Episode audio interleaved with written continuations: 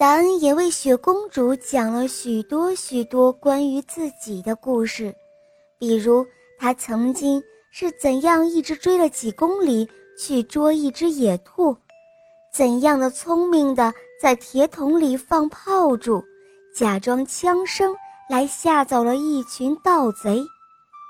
雪公主听着，对眼前这个机智勇敢的男孩着了迷。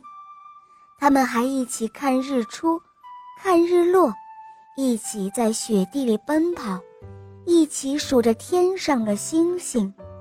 总之，这整整一个冬天，他们都是形影不离地待在一处。和达恩在一起，雪公主高兴极了。当初春的第一缕阳光射向大地，树儿草儿都钻出了嫩芽，雪也开始融化了。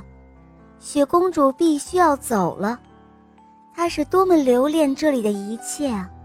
她多想和达恩多待一些时间，但是雪公主知道，她只能够在冬天出现在人间，否则阳光。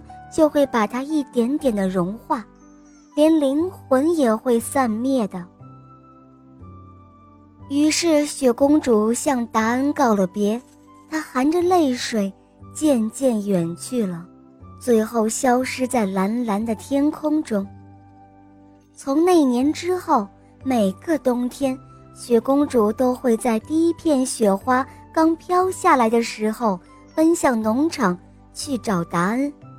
每一次离别，都化作了更加深刻的思念。日子就这样匆匆地流过。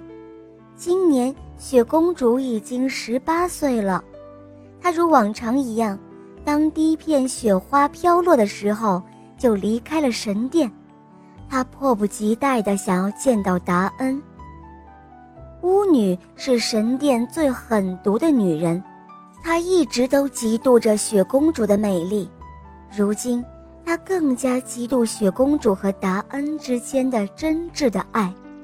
于是巫女向达恩施下了咒语：达恩会在冬天的最后一个晚上忽然患上重病，直到盛夏最艳的那朵花开放的时候，他才会好起来。相聚总是短暂的。转眼间，整个冬天已经过去了。雪公主来到达恩的房间，要向他告别。雪公主竟然发现达恩瘫倒在床上，达恩的脸白的像一张纸一样，她的全身发着烫。雪公主吓呆了，她抚摸着达恩的头发，泪水啪嗒啪嗒地落了下来。